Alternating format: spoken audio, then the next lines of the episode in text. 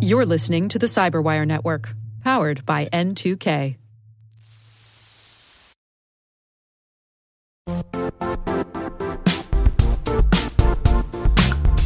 The IT world used to be simpler. You only had to secure and manage environments that you controlled. Then came new technologies and new ways to work. Now, employees, apps, and networks are everywhere.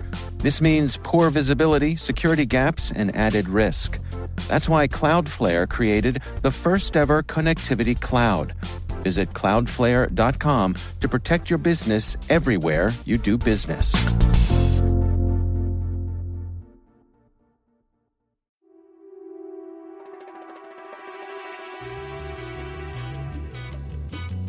Hi, and welcome to Spycast.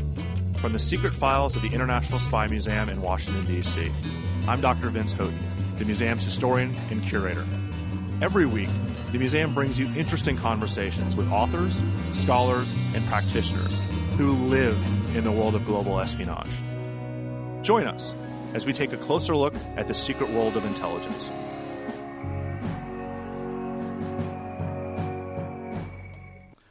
We are joined today by Buzz Carpenter, a retired U.S. Air Force colonel who spent his career flying some of the most spectacular aircraft ever designed.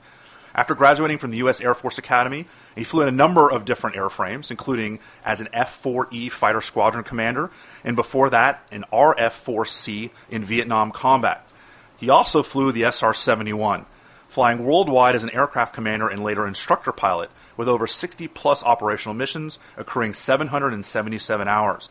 He retired as a colonel after serving as a 2nd Air Force Vice Commander, the 2nd Air Force responsible for all the U.S. Air Force intelligence, surveillance, and reconnaissance flying assets.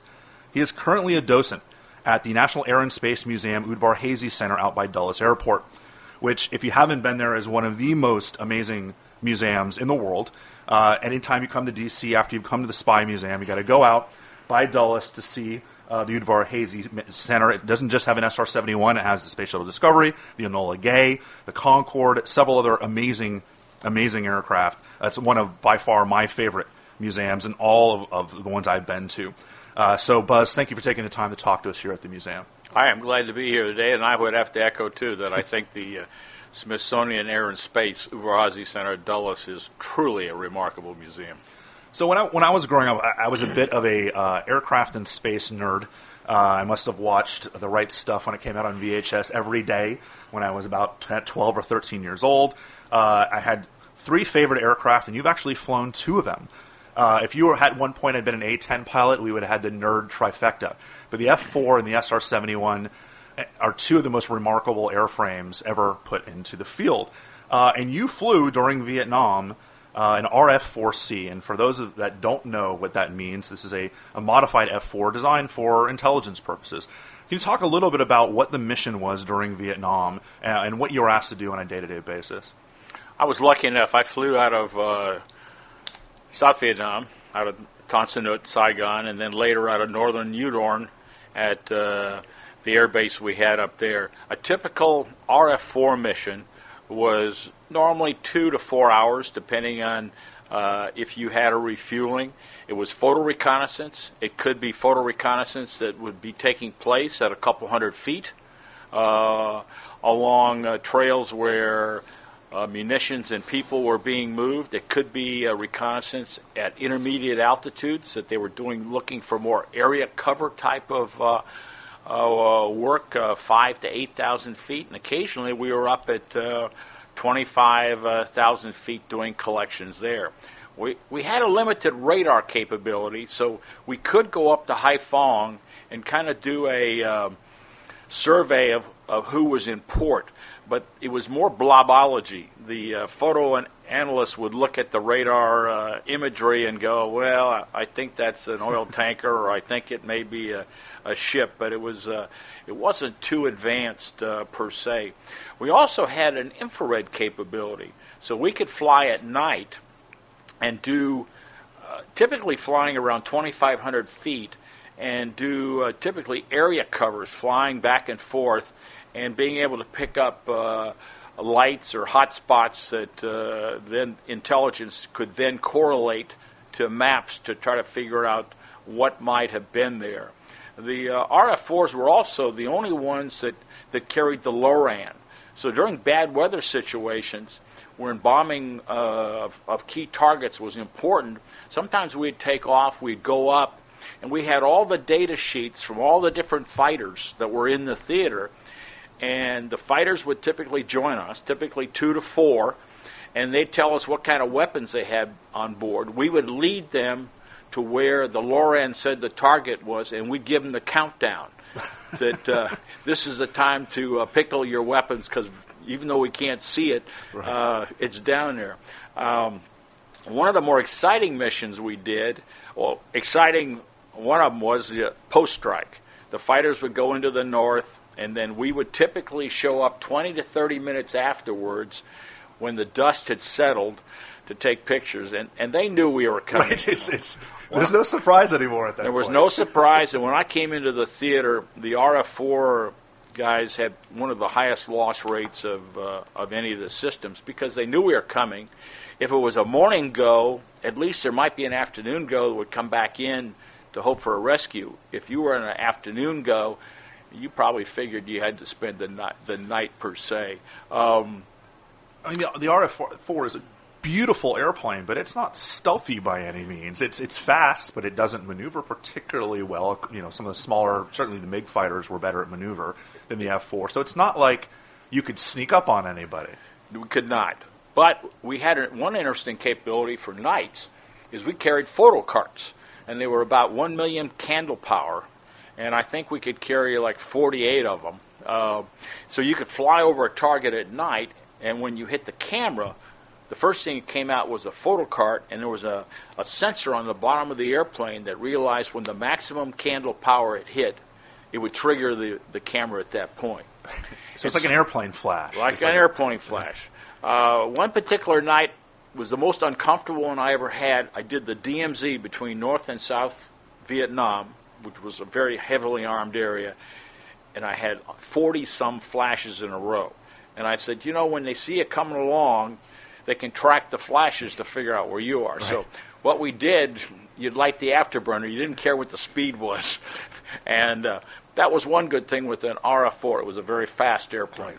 I mean, that, that's like the old adage that tracers work both ways. They yeah, work yeah. both ways. That's exactly right. So we lit up the skies.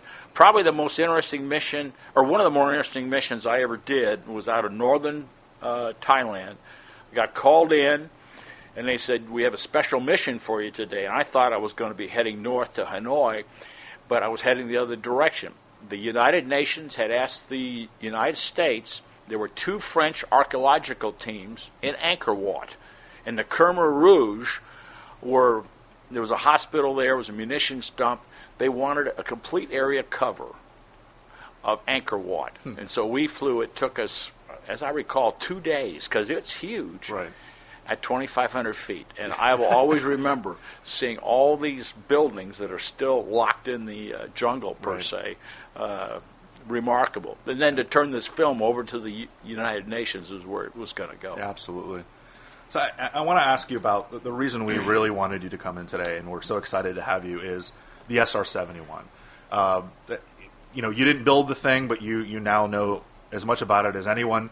Um, and so I want to ask you about this aircraft. Really, the first question is why the SR 71? I know that's open ended, but why not the U 2? Why not satellites? Like, what, what allows this airframe uh, to have its own little niche in, U.S. imagery intelligence history? I'll turn the clock back a little bit. Uh, President Eisenhower gave the go ahead for the U 2, the first really purely designed airplane of Kelly Johnson's for reconnaissance or, or anybody. In the past, they'd modified airplanes to use them for reconnaissance. On the very first mission over Moscow on the 4th of July, 1956, the Russians saw it on radar, which we didn't expect, and you could see the surface to air two missiles being deployed around Moscow and industrial areas. And they pretty much assessed that that missile could reach up and knock the U 2 out. So when President Eisenhower in 1957 was appraised of this, he said, put together a study, tell me what I need to do. They came back and they said, the satellites aren't mature enough yet. We haven't been able to get it to work, cameras in space. And they said, this is what we found. Instead of an airplane that flies at 450 miles an hour, we need one that flies at 2100 miles an hour, Mach 3 plus. Instead of 70,000 feet, we need 85,000 feet and above. And the third thing, which was actually the most critical thing for Eisenhower, if you if you go in and look at the notes, he wanted America's first stealthy airplane. Mm-hmm.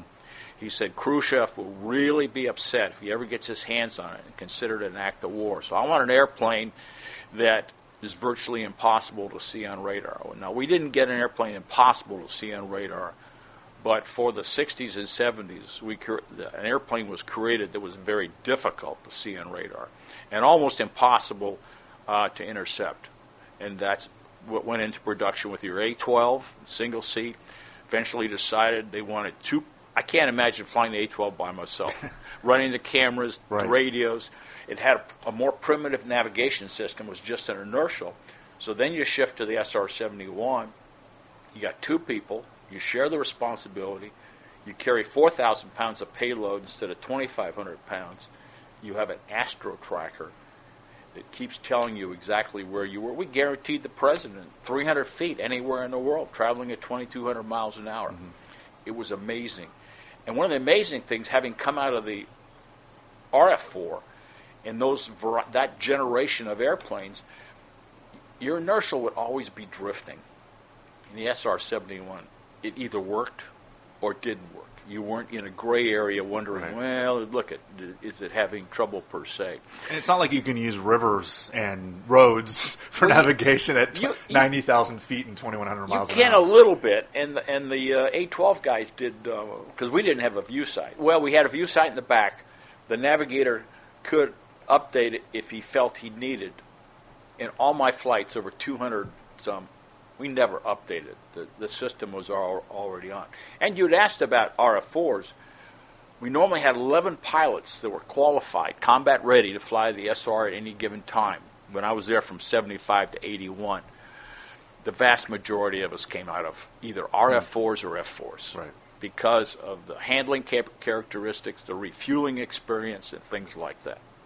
Well, and we, we can talk about refueling, and it's on my list at some point, but I think that's one of the more interesting aspects of this because uh, what a KC 135 or, or, a refueling aircraft, they don't go particularly fast. I mean, I guess they're about commercial airliner speeds. That's exactly right. And I imagine from everything I've read that the SR 71, when it's performing at its best and when it's flying really, really fast, correct. It probably doesn't want to fly 400 miles an hour. When we came in behind, the tanker was doing uh, typically 325 indicated, which is probably about 425, like you said. We were doing as slow as we wanted, even though lightweight. As we took on fuel, the tanker could now accelerate to its Q limit, the maximum pressure that the windows and everything else could withstand, which was 450. That wasn't a lot. Right. About a third of the time, when we hit around 75,000 pounds out of the 80,000 pounds we were going to take on board, you would have to light one of your afterburners. Hmm. And typically, what you did, you lit your left into afterburner, min burner, and then you used your inside throttle, your right throttle, to modulate. According to the uh, our directives originally set up in the program, they wanted you to drop off the tanker, light the afterburner, stabilize well, that was a wasted time. So, as an instructor pilot, as I had been taught, and I taught my students, I want you to be able to light the burner and hold the position on the tanker without disconnecting. Because if you disconnect, there's always a chance you can't reconnect. Right. And the, and the whole name of the game was to be at the end of the air refueling track with 80,000 pounds of fuel, and if it was a timed mission, at the right time. Depart the tanker, say goodbye, initiate the afterburners again, and climb to altitude. I, want to, you mentioned Kelly Johnson, and Kelly Johnson, for those that don't know, was kind of the the genius behind Lockheed Skunk Works. Uh, developed the U-2, the SR-71, and many other things. Uh, he has a very famous quote when it talks about the SR-71. He said, "Everything had to be invented. This was an air, aircraft that nothing was off the shelf. That if you want to talk about, I mean, in history of technology, talk about evolutionary change versus revolutionary change, the idea of small incremental steps versus a whole new everything. And it seems like the SR 71 was, whole, I've read that they had to invent the machine tools to make the aircraft. Like there weren't even tools in existence to build the SR-71. Can you talk a little bit about why, why engineering wise, this was such a extraordinary new aircraft? Kelly Johnson, who I had the the privilege and the and the joy to have some interfaces with a number of times. Um, when Eisenhower gave the, the criteria for the advanced airplane, it p- became very quickly known that the standard use of aluminum would not work. It could not, because at the cruise speed of an SR 71, you're looking at over 600 degrees as an average. So he had to use titanium. Titanium had never been used in a large amount before. The CIA set up a frontal company in Europe. And for the uh, 32 SR 71s and the 13 A 12s and other black airplanes, uh, all the titanium came from Russia. They never knew who they sold it to. the next step was to try to learn from the Russians through spying on how do you work with titanium because uh, we had not used titanium in a major way in the United States. When I have high school students, particularly when I'm talking to them, I take out a slide rule because the SR-71 and the work on the Pratt & Whitney J58 engine, computers weren't mature. Right. That was all done with slide rules to show you how.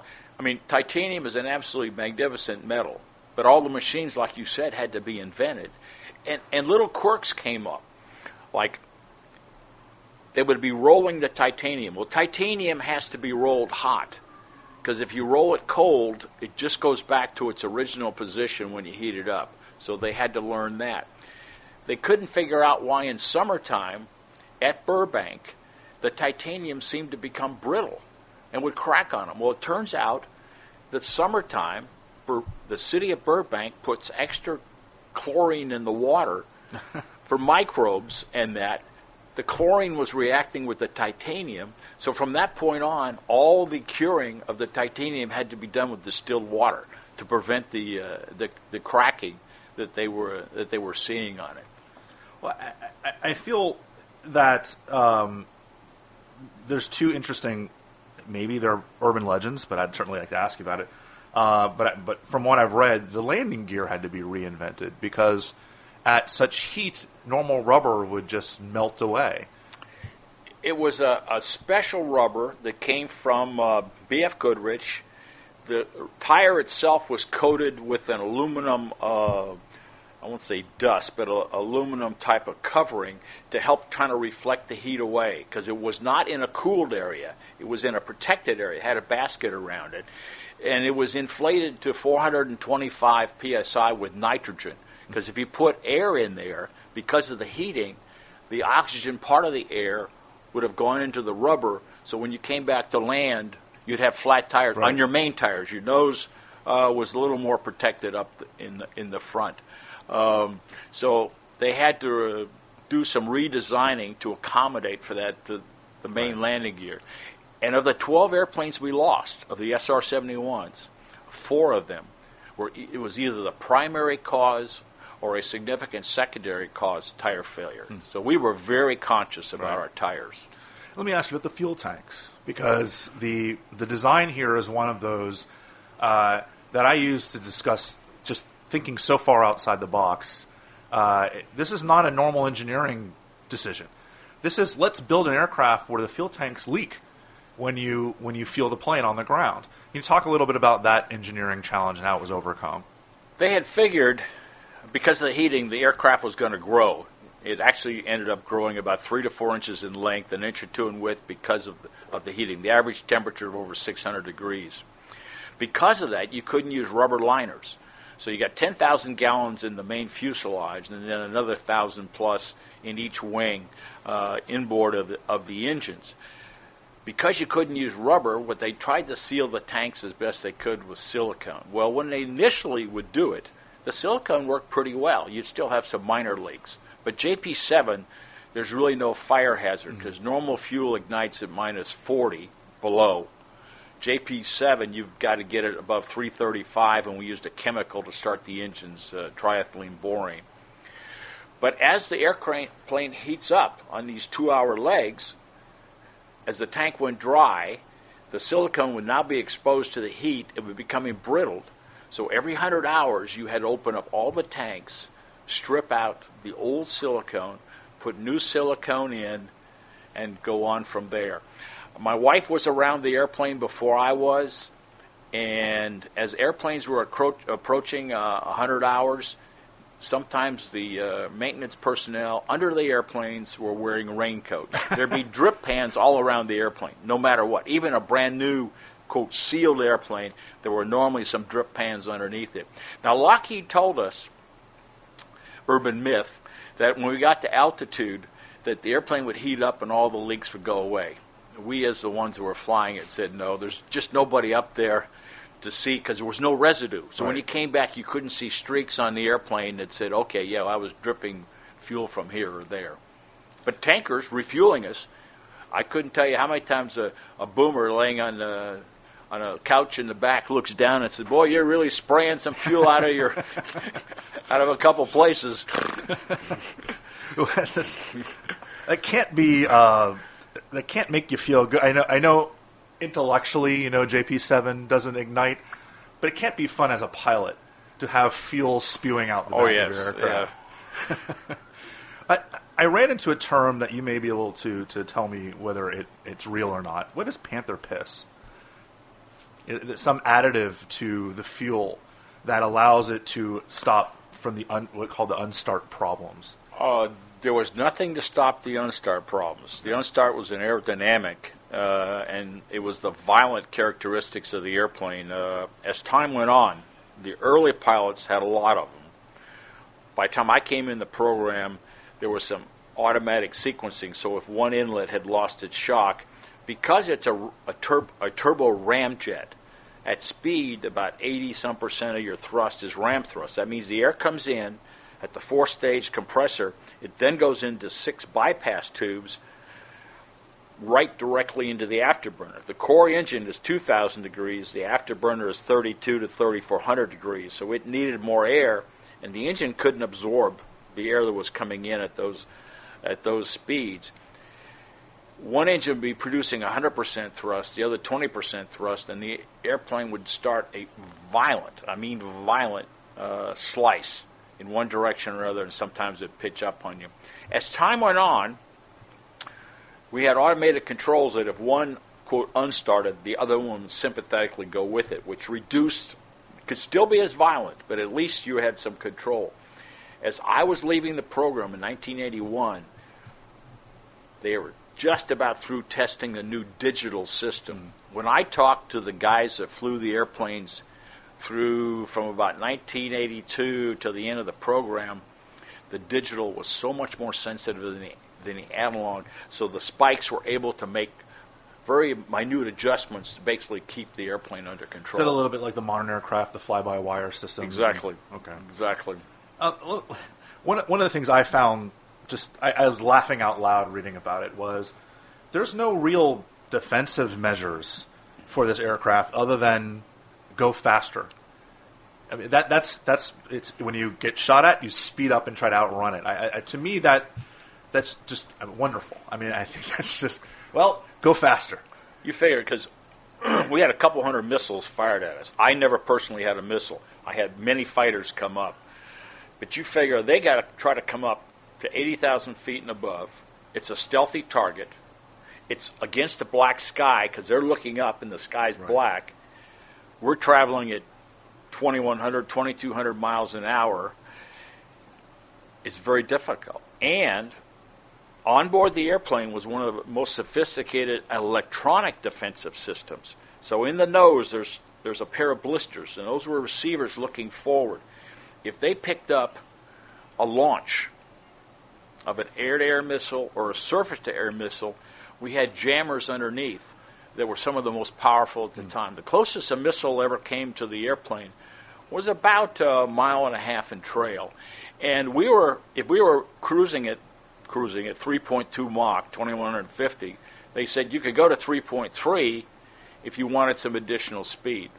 Most of us normally didn't accelerate because we felt that the airplane had enough security as it was. Uh, it, it, was just a remarkably difficult, and that's why six presidents used the airplane because they felt, "I'll send you out in harm's way, many times in overflights because I feel the defensive systems you're going to face are really not going to be a problem.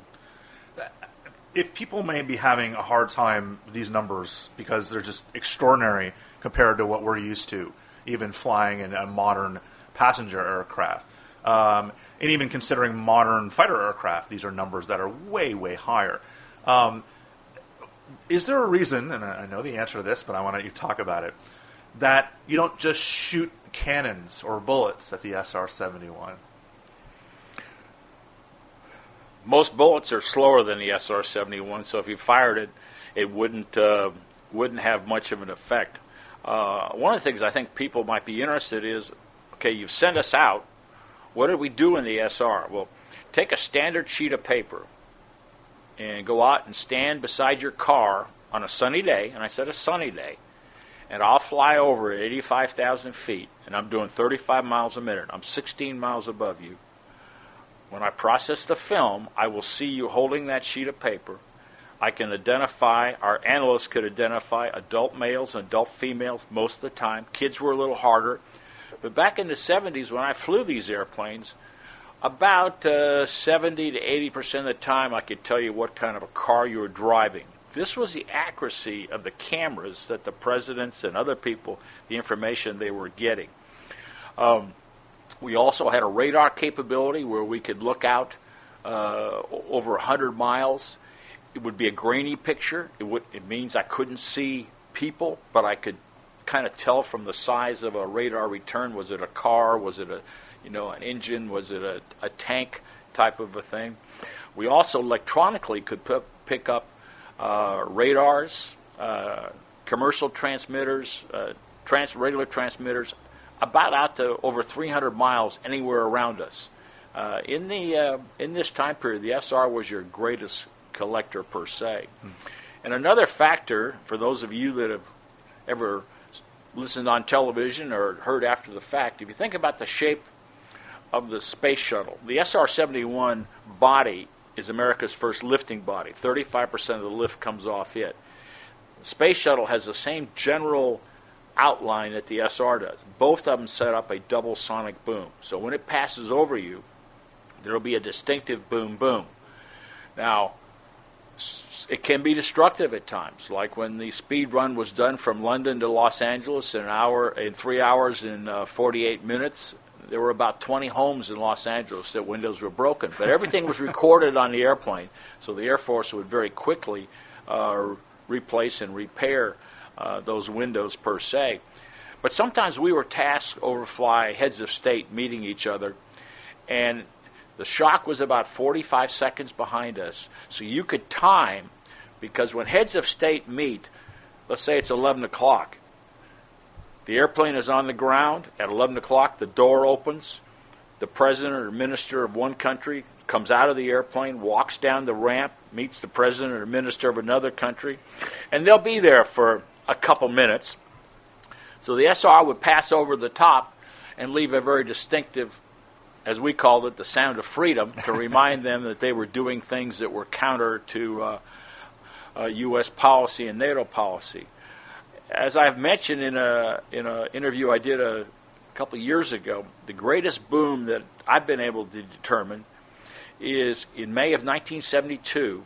Three SR-71s flying out of Okinawa, Japan, crossed simultaneously over Hanoi to send a message to the POWs. This last March, a film was come out that none of us knew about. That it really was not only a message to the POWs that we care, but it was a message to the POWs that there were Navy rescue teams off the coast. Oh. And if they felt that they could escape and head down the river, they would be greeted. And this was a special message that had gone to Admiral Stockdale yeah. to say, and he opted that he thought it was too dangerous at that time to, to do it. I've talked to the POWs. They remember the shock and they said the guards had never heard anything like that, and some of them actually fled.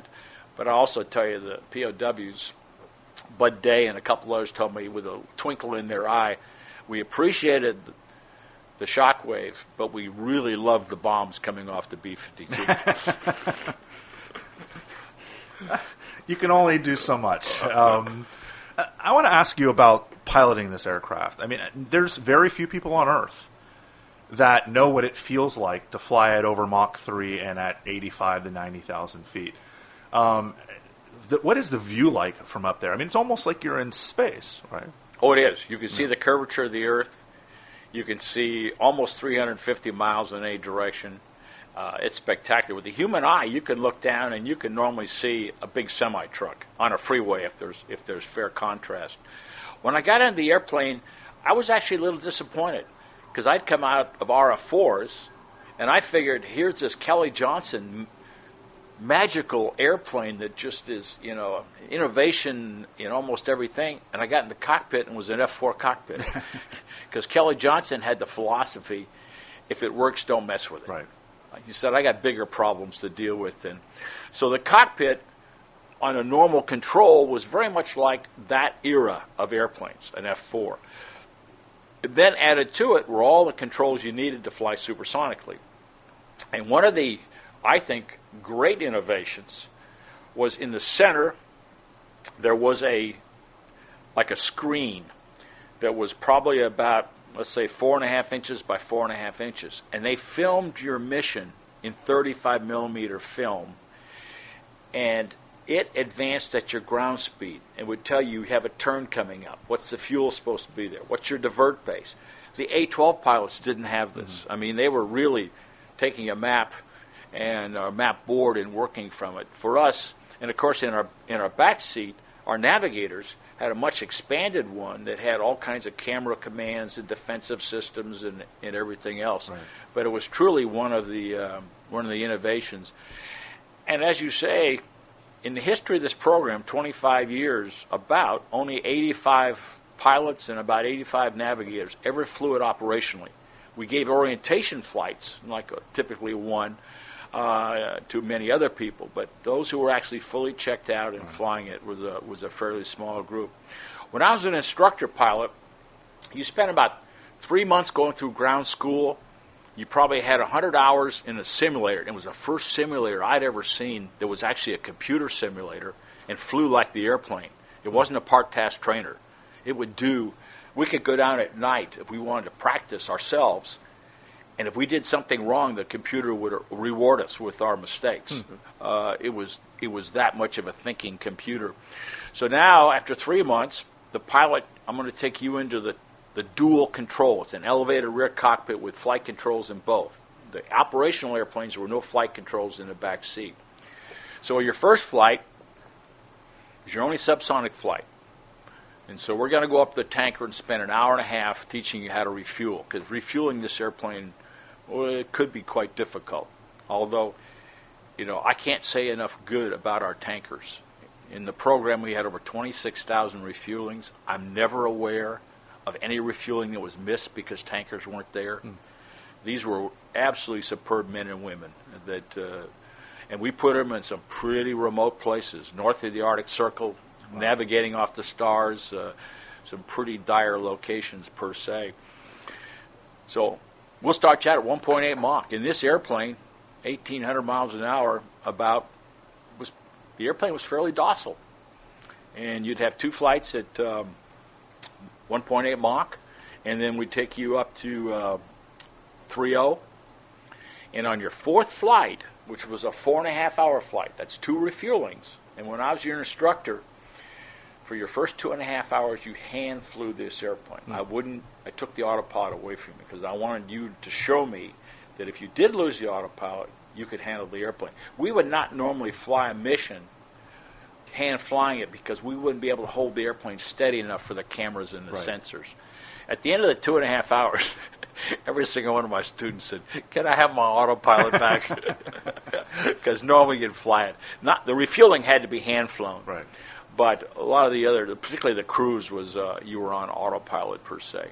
And then from there, we would slowly increase the speed uh, 3.1, 3.15, 3.2. Uh, you'd go from 30 degree bank turns to 45 degree bank turns, which uh, took a little practice. And then we'd take you into the nights. And the nights are really kind of tricky because at 85,000 feet, 90% of the stars we don't see on the Earth. So think about a starry night It is absolutely covered. Right. Now think about yourself over Kansas, and you got a starry night over overhead, and you got a starry Kansas underneath you.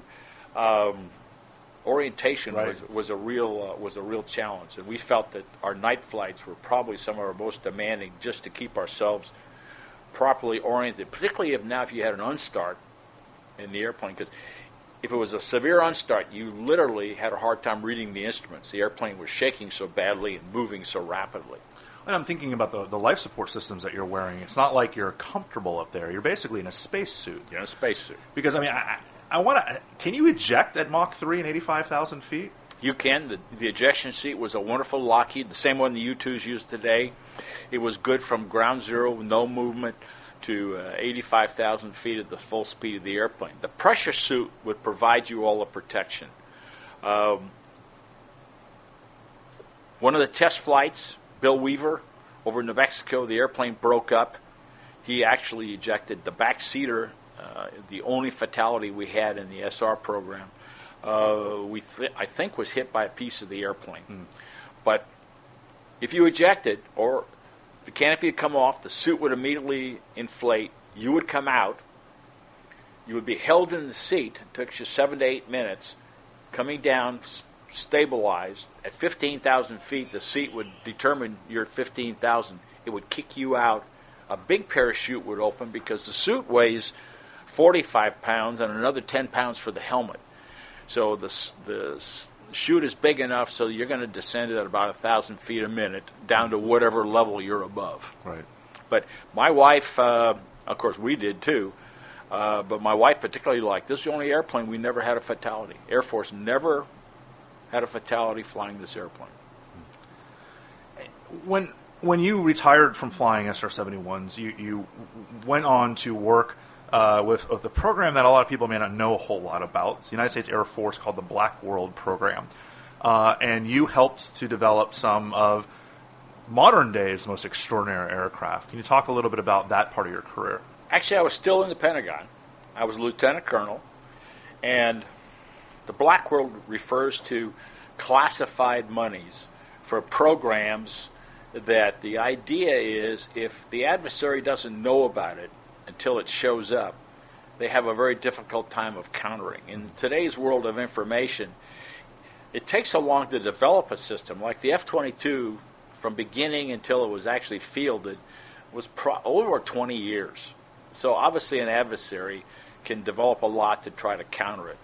Uh, from 1983 to 1985, I was basically the manager for all the Air Force compartmented Black World programs. The ones I can acknowledge the F 117, the stealth fighter, the magnificent stealth bomber, the B 2, and the F 22. The F 22 was originally developed, so these are developed in secret until it gets to a point when they need to be revealed. The proof is uh, if you talk to any of the Iraqi senior Right. leadership, the only airplane that went downtown absolutely undetected during the Desert Storm was a 117. And the leadership said the only way we knew it was there was something blew up. Right. I mean, I, I, like I said before, I was I was still a kid, but again, I, I tried to pay attention to all the new aircraft and everything going on. And my first indication of the F-117's existence was in Desert Storm. This this, this weirdly shaped black aircraft uh, that they said was invisible, and, and until uh, I guess until the Serbian War in '99, none one had even been touched, and most people may think that was a lucky shot one way or the other. Uh, and then the B-2, similarly, it got rolled out in a big ceremony, and that was the world's first indication that this was going to be uh, a whole new ball game. There was a big discussion on, how we were going to, like the U 2, the SR 71, the A 12, and the stealth fighter were all developed at Area 51. Yeah. The decision was made that the B 2 was so large and that we wouldn't gain that much, so it would be developed at Edwards Air Force Base. So when it had its rolling out, I think in about 1987, uh, the public saw it Yeah. instead of trying to build uh, the facilities and everything else that would have been required at Area 51. And the, the last question: You told a story uh, before we started that I think our, our listeners would love to hear. um, about um, something that happened relatively recently, although the, the event itself that was in celebration of or, or in recognition of happened back in 1960. Uh, the idea of Francis Gary Powers finally getting some of the recognition that he deserved. And you were instrumental, you were a part of allowing his son, Francis Gary Powers Jr., uh, to get up into U2, even though Gary Jr. is not an Air Force or CIA uh, employee. He, he's a relatively normal citizen, uh, you know, and most of us don't get a chance to ride up into U2. And, and, but he was, you know, he's the son of Gary Powers, and I think that he talk a little bit about this this uh, event. Gary Powers Jr. is, is truly a re- remarkable young man. And what most people don't realize, he knew nothing about his father because he's the product of a second marriage. And when his father was tragically killed in a helicopter accident as a traffic helicopter reporter in Los Angeles, when Gary came home, he couldn't understand why all these news people were on his front lawn. And that's when he started the discovery process. And he spent his life learning about his father and learning about the U2 program. He was one of the co-founders of the Cold War Museum, which uh, focuses on the Cold War. It's particularly, uh, I would say, um, vital if you look at the former Eastern satellites. The Cold War, those 47 years, had dramatic effects on them, much more dramatic than us. Mm-hmm. I mean, the United States had effects, but not to that degree. Um, I helped support. I was one of many that was able to uh, secure for Gary an orientation flight. Uh, but I'll take credit for convincing the leadership in the Air Force that it should be done on the 1st of May 2000 to celebrate 40 years yeah. since his father had been shot down. Um, he was not, Gary Powers was not well treated when he came back. There was real questions about why didn't he do this or do that. Yes, he had the uh, cyanide coin with him that he didn't use. Uh, we did when we flew SR, we didn't carry anything like that. Uh, he didn't get the recognition he needed. So at this particular ceremony, there were a number of awards that one from the Air Force, I believe the Air Medal, and then there was a, a, medal from the CIA that was presented to Gary Powers Jr. at Beale Air Force Base. And we had a weekend celebration because his mother was there, and it was really a fine way to toast his uh, his father recently, within the last two years, uh, he's also been posthumously uh, awarded the Silver Star for his time in the Lubyanka prison, uh, as other prisoners like him uh, served, and that was given to the grandson of Gary Powers, Gary Powers Jr.'s uh, son per se. Uh, I'm going to divest here, divert just for a second, because I think the public will might find it interesting. I was just by happenstance, the lucky one that could fly probably the first and only mission out of the United Kingdom into the Middle East. This was for President Carter in 1979, because during the Arab Israeli War in 1973, the advanced party landed in England to be told, You are not welcome here. We're afraid of an oil embargo. So those missions in the SR, the longest in the history of the program, 11 hours and 20 minutes. They were from the east coast of the United States. And that was a photography that President Nixon depended on to understand what was happening in the Arab Israeli war. Our satellites were not in the right position, they couldn't be moved, so we were really kind of blinded from the, from the space. Now you fast forward, it's 1979, uh, much like today. North and South Yemen the, and Saudi Arabia are in a fight. Uh, we don't have the information that uh, we need, so President Carter basically directed the SR to. And at this time, for the first time, the United Kingdom said, You can fly from here. And so we brought an airplane over. It was supposed to be three missions. It turned out to be one in the end. France would not allow us to overfly, which was not untypical of France, so we had to fly around Portugal and, and Spain and going through the Straits of Gibraltar. It would involve, was nine hours and 45 minutes it would involve five refuelings. So there was a set of tankers that came out of England that refueled us off land end, two sets of tankers that came out of Morón in Sevilla. They were the first, or the second, and the fourth, or the fifth refuelings. Two sets of uh, full sets of tankers were in Cairo, Cairo West. They would refuel us. The third and the fourth refuelings were over the Red Sea. We used what we called the country's camera. It's a big camera in the nose. It took a picture 72 miles wide. Wow. Each film The film length was two miles, five inches wide.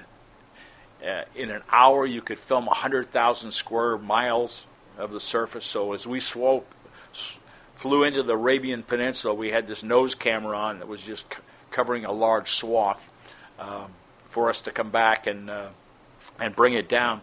But it also highlights, as wonderful as the SR technology was, imagine you're the president, you're monitoring this mission, the only operational mission we ever broke radio silence during the route.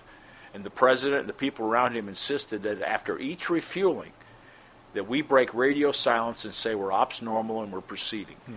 Our tankers said would send the same message. This was what was uh, kind of strange about right. it. But we land back in England as we shut down the engines. The cameras, the recorders, all that is downloaded, put on a waiting airplane, flown across the Atlantic, processed here in Washington D.C. I think the president probably didn't see what we had collected for 24 to 30 hours afterwards. People often ask me, why was the airplane retired in 1990? The Cold War came to an end. They decided they probably didn't need an airplane that could, the world would be more peaceful. We didn't need an airplane like the SR. It was costing $85,000 an hour to operate. When you figure the tankers, the maintenance, and everything else, but the third thing, which isn't often talked about, which I think in the world we live in today is far more significant, we never developed a data link. A real time intelligence. A real time yeah. intelligence. The U 2 from the late uh, 70s had a data link on board. Today, all the collectors, as the information is collected, it comes off, it's distributed to the process, it's distributed to the people who need it. So I think that was probably a larger factor in the retirement of the SR than most people uh, ever want to admit. Well, retired or not, the fact that we get to now look at it in a museum like Udvar-Hazy is, is, is wonderful for me. Uh, and again, to, to reinforce that idea, when you walk into the museum, you're staring at the SR 71, and it is absolutely the most stunning airplane ever ever built. Uh, so, Buzz Carpenter, thank you so much for taking all this time to talk to us here at the National Spy Museum. We really appreciate it. It was my pleasure. Come to the Spy Museum. Thank you for listening to Spycast.